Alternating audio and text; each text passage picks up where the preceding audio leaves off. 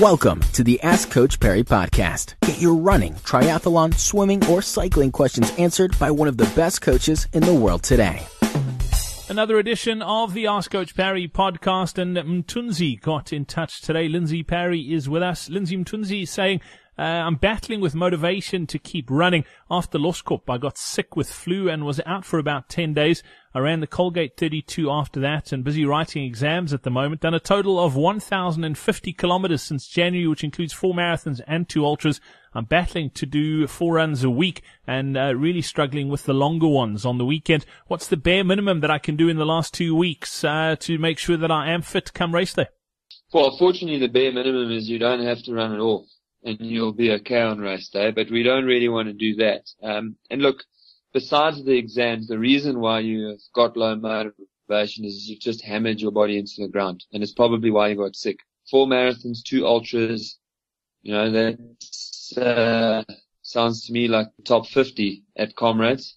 Um, so look, in this part now, 1,050 Ks, and it, you know, there's also irony in this you've done 1,050 Ks, and of that 1,050 Ks, you've done well over 200 of them in six runs. So six runs almost accounts for a quarter of your training, and that is actually why your body is not feeling so clever.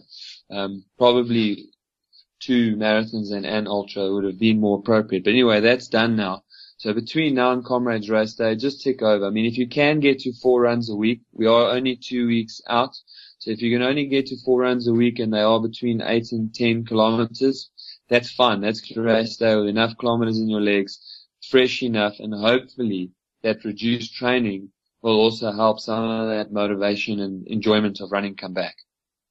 Awesome stuff, Mtunzi. I hope that helps. Best of luck, and uh, yeah, we'll see you out on race day. Looking forward to it. Uh, Lindsey Parry, thank you so much for your time today. We're back again with another edition of the Ask Coach Parry podcast tomorrow. Be sure to subscribe to the Ask Coach Parry podcast on iTunes, follow it on SoundCloud, or listen to it on Stitcher.